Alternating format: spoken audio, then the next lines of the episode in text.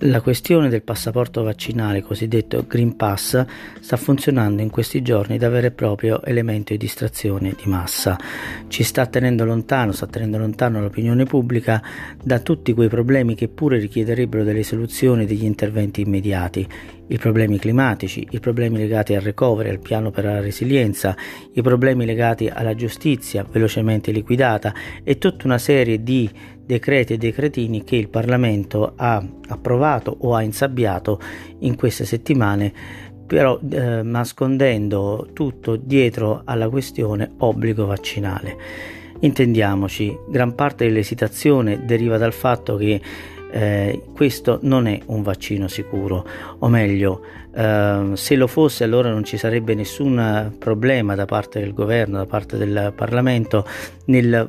deliberare un obbligo vaccinale. In realtà si sta, si sta deliberando un obbligo vaccinale mascherato, lasciando la responsabilità dei singoli la, um, la, vaccinazione e quindi liberando la, la, lo Stato da ogni tipo di responsabilità.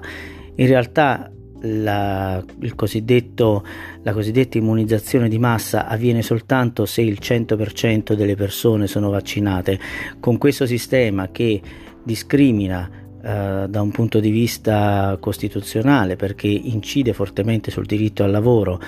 e non eh, ha un piano all'orizzonte di vaccinazione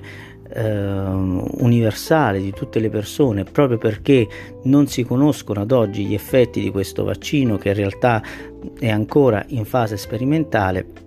Eh, ebbene questa, eh, questa situazione si sta, sta aumentando e eh, crescendo ancora di più l'ansia e la preoccupazione del popolo italiano che invece vive in una, un'atmosfera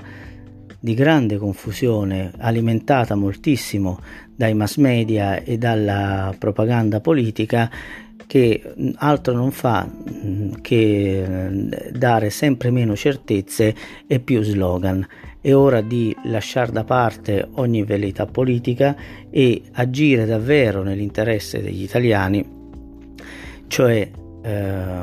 fornendo loro degli strumenti informativi e anche sanitari capaci di tutelare il diritto alla salute, il diritto all'informazione, il diritto al lavoro, infine e non ultimo il diritto alla vita.